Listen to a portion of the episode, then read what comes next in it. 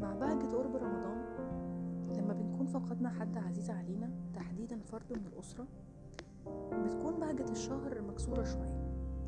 غياب فرد من على السفرة حاجة ما هياش سهلة أو هينة أبدا لأنه بيفضل سايب فراغ كبير.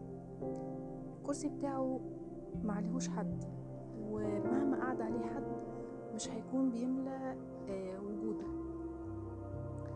بيفضل سايب فراغ كبير وأول رمضان من غيره تحديدا بيكون طعمه ناقص جدا. كأنه أخد حتة من رمضان معاه. ربنا يرحم كل اللي فرقونا وسبقونا وكان وجودهم بيدي طعم لكل مناسباتنا.